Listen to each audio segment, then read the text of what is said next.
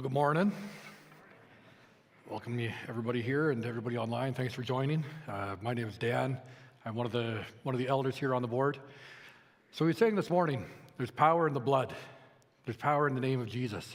Do we believe this? Amen. Yeah. He can also break every chain, right? So today we're continuing on a, on a series that we've been doing. Uh, you know, this is the fourth fourth in the series. Uh, Pastor West started this series, you know, a few weeks ago, talking about kind of the, the end statements of our church. Basically, if you're coming to the Alliance, these are things that we're hoping that you're going to going to be able to engage with and encourage you in your walk and grow.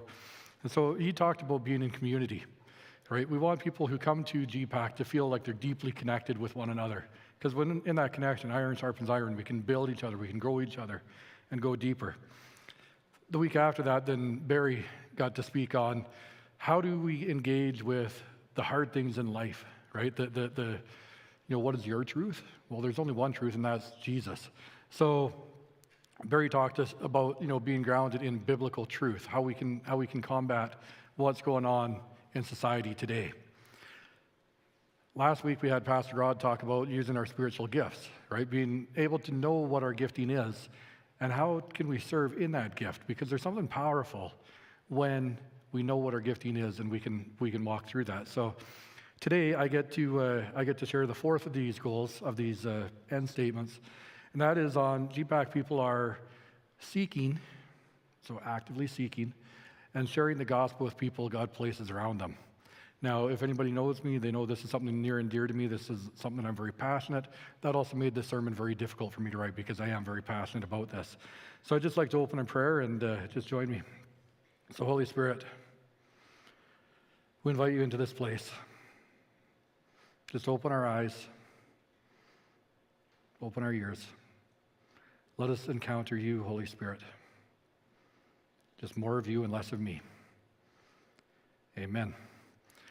So, we don't have our, our notes, the, the scriptures that I'm going to be reading out of today uh, up, on, up online or up on the screens, but I'm going to be first reading out of 1 John 1 1 through 7.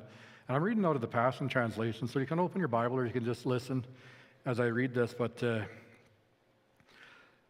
says, We saw upon him, sorry, we saw him with our very own eyes. We gazed upon him and heard him speak. Our hands actually touched him, the one who is from the beginning, the living expression of God. This life giver was made visible, and we have seen him. We testify to this truth the eternal life giver. He lived face to face with the Father and has now dawned upon us. So, we proclaim to you what we have seen and heard about this life giver, so that we may share and enjoy this life together. For truly, our fellowship is with the Father and with His Son, Jesus, the Anointed One. We are writing these things to you because we want to release you to the fullness of joy. This is the life giving message we heard him share, and it's still ringing in our ears. We now repeat his words to you God is pure light. You'll never find even a trace of darkness in him. If we claim that we shared life with him, but we keep walking in the realm of darkness, we're fooling ourselves and not living in the truth. But if we keep living in pure light that surrounds him, we share unbroken fellowship with one another, and the blood of Jesus, his Son, continually cleanses us from all sin. So when we look at this text, a few things that kind of stood out to me. It says, We saw, we gazed, we touched, right? It's an experience, it's an encounter. But then it continues on we testify, we proclaim, we share. It's a call to action, right? We experience, and then what's our response going to be? But the intention of all this is that we may share joy and enjoy in this life together. Verse 4 says it's because we want to release to you the fullness of joy. So hopefully you see the progression here, right? We're going to experience and we're going to respond. So now, as I was preparing for the sermon, I had a couple questions that kept coming, coming up and going through my head. So those questions were, why should I share my faith? Second one, what drives me to share my faith? So, something I've been fond of doing is, and I haven't had a lot of time this year, is I go for a walk, and I, if you guys don't know, I carry a 12 foot cross. It's not normal, but it's something God put on me, and He's taken me around the world doing this, and it, it's it's been an incredible time of, of reflection when I go. Sometimes I meet people, sometimes it's just time with myself and God. But as I was doing this, I got met with the answer. So 14 years ago, almost 14 years ago, I got saved. Before I got saved, I was broken. I was in bondage bondage to lies, bondage to sin. I hated myself. I put on a big guy, big tough guy persona just to keep people away. I kept everybody kind of just at, at the edge. The thing is, though, is after I got saved, that bondage, those chains, they fell off. I got set free. That's where the journey started of my healing. To simply say that my life got changed is a total understatement. Every aspect, every area of my life has been transformed and continues to be. And because of that, my destiny has also been rewritten. What I experienced was new life and love. And with that experience, how could I keep that to myself? The people that I knew were dying. And I now knew that Jesus was the way. I just wanted to tell the world. So, John 4, and I'm, I'm going to kind of paraphrase how this goes, but John 4 is the woman at the well. Jesus goes to Samaria. Now, Samaria is not a place that we should, Jesus should have been, cult, culturally shouldn't have been there, but he went there. And he met this woman. And when he met this woman, he has an encounter with her. They start talking, and they got talking about the living water. You know, they're at the well, Jesus uses the living water. And how this lady comes to him, she'll never be thirsty again. That woman replies, I want some of that. Give me that water. So Jesus' re- response to this was kind of interesting is that before he says, Here's the water, he says, Go get your husband. And she says, No, I, I don't have a husband. And he says, You're right, you have five. Go and get the man that you live with. Now, Jesus is kind of calling her out. You know, he knows that she's not with the husband. She knows that he has more. But he calls her out. And that's okay. Now, Jesus' disciples start coming back, and this lady leaves. She goes to the village and starts sharing with people that she's met the Messiah. She knows that it's the Messiah because he knew of her past. He knew she, where she was and that was okay. She still, Jesus still gave her the living water. So it was really cool. That village of people now has an encounter with this lady who now shares her faith with them. And then it goes on to say that these, this village believed because of the testimony of her. She shared her faith, they believed. They came and then met Jesus. And it says that after they met Jesus, then their testimony, his testimony, that married together. Then they believed because of what they experienced through him. But before Jesus entered the picture with, with them, the testimony of this lady. Much like us, when we share our faith with somebody, our testimony is filling that gap. It can help people get connected.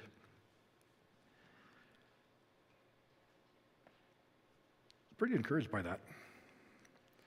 The interesting thing is, though, it started with Jesus being somewhere he shouldn't be. And sometimes I feel like we need to go places that we shouldn't be.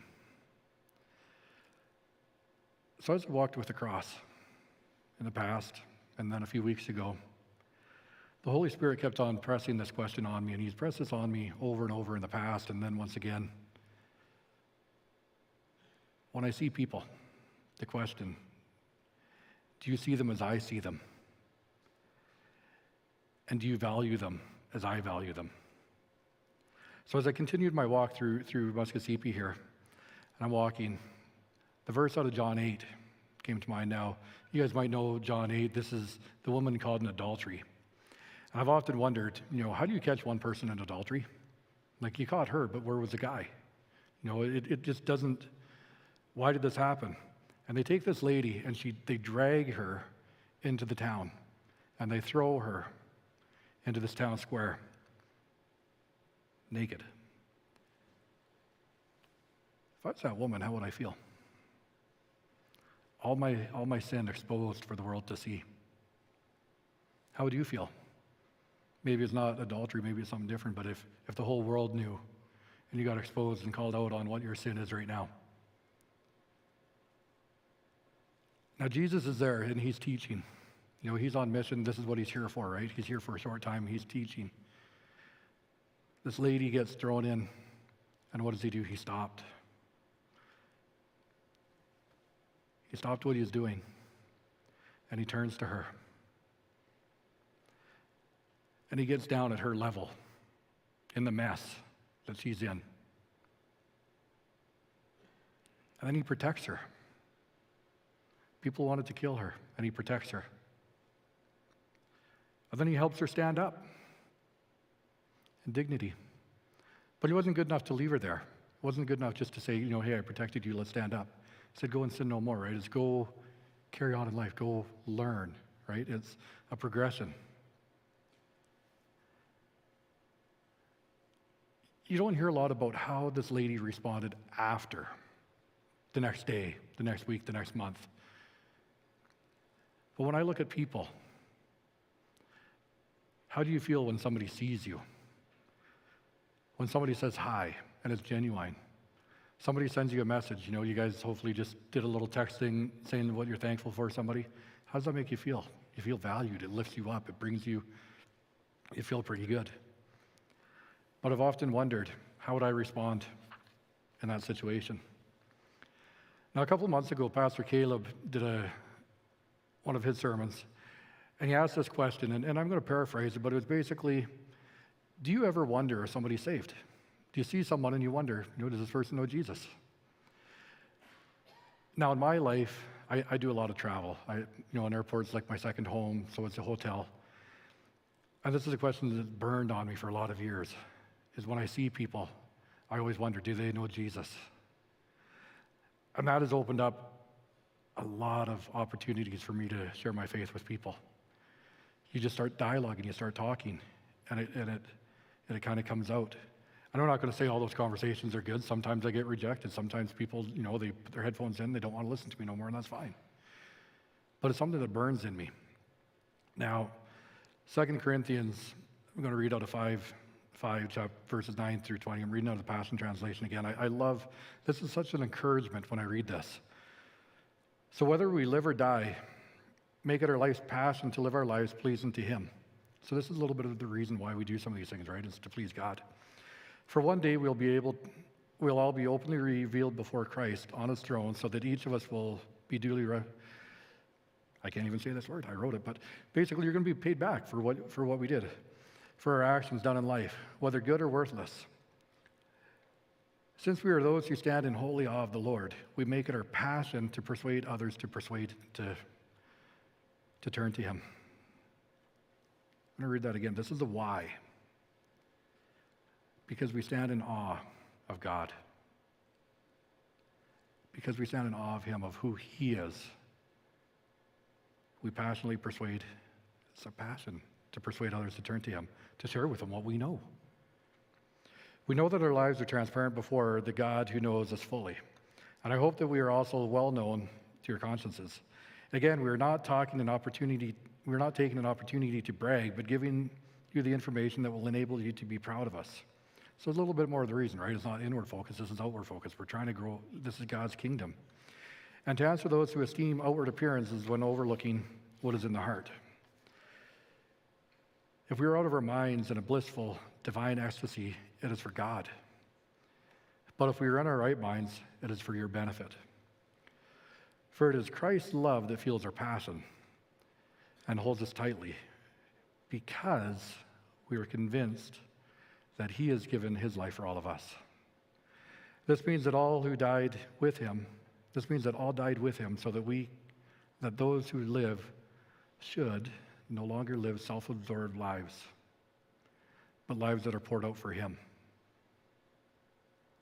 The one who died for us and now lives again.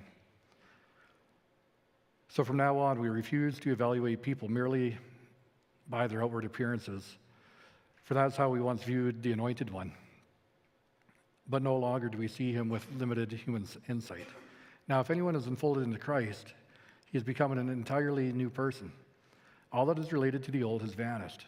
Behold, everything is fresh and new, and God has made all things new and reconciled us to himself and given us the ministry of reconciling others to God. God gave us that mission to reconcile others to himself. In other words, this it was through the anointed one that God was shepherding the world, not even keeping records of their transgressions. And he has entrusted us to the ministry of opening the door of reconciliation to God. We are ambassadors of the anointed one who carry the message of Christ to the, to the world, as though God were tenderly pleading with him directly through our lips. So we tenderly plead with you on Christ's behalf turn back and be reconciled to him. It's a little bit of the motivation why we do this. It needs to be compelled and motivated by love, fueled by passion. We're not supposed to be self absorbed. It's not about me, it's not about us. And we're trying to be reconciled to God. But sharing our faith isn't just about the lost, it's not just about the unbeliever. We're supposed to share our faith amongst one another. Iron sharpens iron, right? We need to encourage and build up our body. If you think, I'm just, my kids, you know, when they were little, teaching them how to swim, trying to get them to jump off a diving board, to get them to jump off the edge. They didn't want to. They were scared. They were afraid.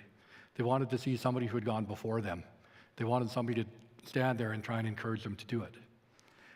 Now, after somebody did, it was kind of, you know, then they wanted to do it again and again and again and again.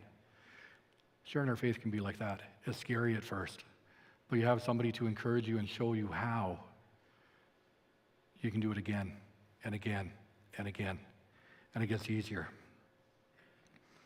Looking through scriptures in my own personal walk, I've clung to three stories, and they're all stories of water that have really encouraged me. Moses coming to the Red Sea, he's faced with this water in front of him. God showed up in a mighty way and parted that water. Peter getting out of the boat.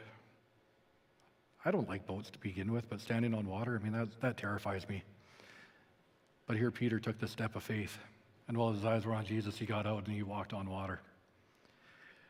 And when the Israelites come to, come to the Jordan and they receded the water so they could cross, these are verses that have been deeply ingrained in me, have encouraged me and I, the more I've stepped out in faith and obedience, the more I see God parting the waters and helping me to walk on water. The more you share your faith, the more you see God show up. The more you can do this and the more you can be encouraged by it. And the more you do that, the bolder you can get. So a few years ago, I was listening to an audiobook. It's called Seeking Allah, Finding Jesus, the Christian te- testimony of Nabeel, and I can't pronounce the last name. So, this, this is a story of a Muslim man who's now living with a Christian in university, I believe. And, and they're kind of going through this and they're being very respectful of each other, sharing their faith of why I'm Christian, why I'm Muslim. And they're, they're going through this. Now, Nabeel actually does end up becoming a Christian. But it was because of all this walking that his roommate did and talking with him and walking with him through this that he actually did finally come to know, to know Jesus. But he made a statement that, that really, really kind of hit me. He said, All these years, he's known Christians in school, in the workplace, all these things. And he said, Not one ever bothered to share Jesus with him. And he said, Now that I'm a believer and I see Jesus, this is the only way for me to go to heaven. I was condemned to hell, and he said, Not one person obviously loved me because they didn't share Jesus with me. That was his conclusion. And when you go back to why do we share why do we share our faith? Why do we share the gospel? It's supposed to be compelled out of love. So I want you to kind of picture this. Just you're driving down an old abandoned back road, whatever. You come across a car, and that car is maybe on its side. A little bit of flames coming out of it, and there's a person trapped inside this car. Now you're driving, you're the only person in your vehicle, and they're the only person in this car. Where you're at, you don't have time to call STARS, to call 911, to call for help. This person's life is in danger. That car is going to explode. What do we do? You have the opportunity, if you try and pull them out of this car, you might save their life. But to get them out of the car because they're pinned, you might end up breaking a leg. You might break an arm. You might hurt them. But what do we do? First aid would tell you life over limb. Get them out. Do whatever you can. Thing is, this is a ter- this is a temporary life that we're in, right? How do we look at the people around us and their eternity? Are we willing to step into these things and actually break a leg? You know, get dirty, get messy. And I'm not telling anybody go break somebody's leg to know Jesus, but you know, sometimes in the hospital you can pray with people. I mean, it's it's good. So I did a little bit of research. I wanted to know why do people, what keeps people from sharing their faith? And uh, so the top eight reasons. Number one is fear. They're afraid of how people are going to respond. Now, the Bible, says 366 times, have courage and fear not. So, what am I afraid of? Number two, lack of training. It says, No one ever showed me how to talk to people about spiritual matters. St. Francis was quoted as saying, Preach the gospel and use words if necessary. We want to share our faith, it has to start with our lives. Are we living a life honoring to God? And people see that. And when they see that, it opens doors, and these are doors that no man can shut. Number three, people have minimal contact with unbelievers. You know, as people say, I mostly spend my, my circle, the people I work with or I'm around, are all my Christian friends. John 4, Jesus went to Samaria. Sometimes we have to go places that we don't typically, typically go. Number four, sometimes we have shaky theology. We want to say that God's in control, that He is, I mean, predestination, right? I mean, whether somebody gets saved or not, it's not what I do, it's on them and the Holy Spirit and what's going to work with that, right? I don't really need to interject. Well, Mark 16 says, tells us, go into the world and preach the gospel to all nations. Number five, we have a lack of concern. I have a lot going on in my life. I'm busy. I don't have time for this. I had ask myself, am I concerned with the salvation of others? Number six, we lose sight of the power of the gospel.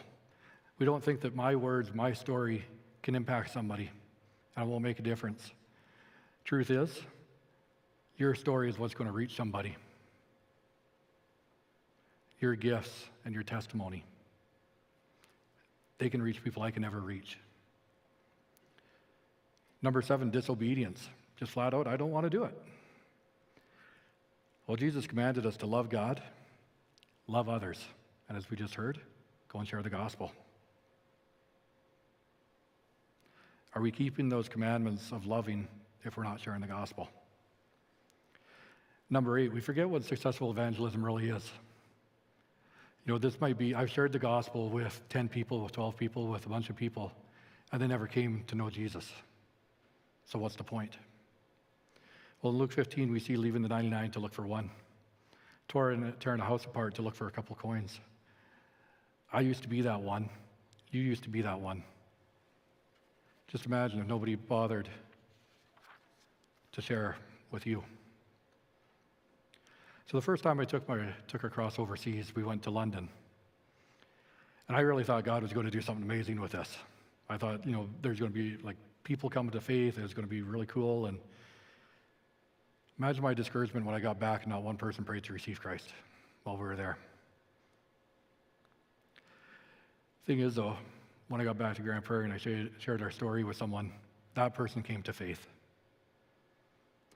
And what's really cool now is, is five years later, I've watched their family members, and I've seen generations now that know Jesus through that person. It's about finding one. When we went to Asia, we met a man, and he seen us walking with the cross, and he, he didn't know what it was. Like, he literally did not know what the cross of Jesus was. Never heard of Jesus. Nobody's ever shared this with him. And as we talked with him, he said, You know, nobody knew. I didn't know this. That man, right then and there, made a profession to, to call Jesus his Savior. It was about one. So as we look back to the end statements of GPAC sharing the gospel, what does it look like and how can we practically practically do this? And I'm going to be the first to tell you there is no cookie cutter mold. And that's the beauty of it. God has gifted all of us in our own ways on how to reach people. You know, God's given me the gift of, of going out with a cross or doing some of these crazy things, but that doesn't mean that's what He's calling you to do. But if we go out with being genuine, authentic, motivated by love, fueled by our passion to reach the lost, it could make a pretty big impact. And I'm going to let you guys know you're not always going to have the passion and, and, and the drive and all this stuff when you first start. That took me years of walking with the cross before I actually started feeling passionate about it. It was a calling and it was out of obedience. But after doing that, I prayed and I got joy. And then it became no longer burdensome. Last week, Pastor Rod was sharing about our giftings. We all have them. Are we using them? Do we know what they are? How we can talk to people? How we can relate to people and the stories that they're going through and what, what's been going on in their lives? I want you guys to know your story matters and that you matter. And that sharing that story will make an impact in God's kingdom. Knowing this, it is our response to Jesus that would be willing to share our faith in the gospel with others. And it's probably going to require us to get out of our comfort zone. It's going to require some intentionality to do it. If you're just waiting for something to happen, it might happen, but it might not. We got to ask ourselves these hard questions. We've got to be willing to move into an area of holy discontentment, you know, where God and the Holy Spirit are going to move us to action. And if you think we can have joy in the pain, we can have joy while we're going through this stuff, we can share joy. That lady back in John 4, she came to faith, and the whole village came to faith. Now, this sermon's feeling heavy at all, I, I, it's not my intention. And I, I want to recognize we have a lot of people here who are out there sharing their faith, who are out there sharing the gospel with people. You know, they're evangelizing, they're meeting people. And I want to thank you for that because I know that there's members in this church who shared their faith with me and encouraged me and continue to encourage me. So I want to encourage you to keep going, keep doing it. But I got to say, my heart is heavy. We keep hearing, you know, people saying they want Jesus to come back. But for Jesus to come back, the nations have to know. 2,000 years we've been trying to get the gospel message out, and we haven't done it yet. A statistic that I, that I read really kind of bothered me. COVID took six months for the world to know. And if I look back at how did everybody know about COVID, what were the conversations? Think back to your lives over the last few years. Conversations surrounded it, social media surrounded it, the news surrounded it. It was in the workplace, it was in the schools, it was in the every place you went shopping. Everything was about it. So what that tells me is we live in a day and age right now, we could get the gospel out to the, all nations. But to do that, we have to be intentional. We have to be willing to have it in our schools, have it in our works, have it in our conversations, have it at our dinner table, have it everywhere we go. And we can see it. So I just want to take a moment. I'm just going to ask you guys close your eyes. And, and I just want to, I want you to reflect on this and encourage you. I just want you to ask the Holy Spirit is there someone you're wanting that you, the Holy Spirit wants you to share their faith with? What does that even look like? I want you to ask the Holy Spirit how He wants you to do that. And to break down any walls that might be preventing you. And for the Holy Spirit to encourage you in this.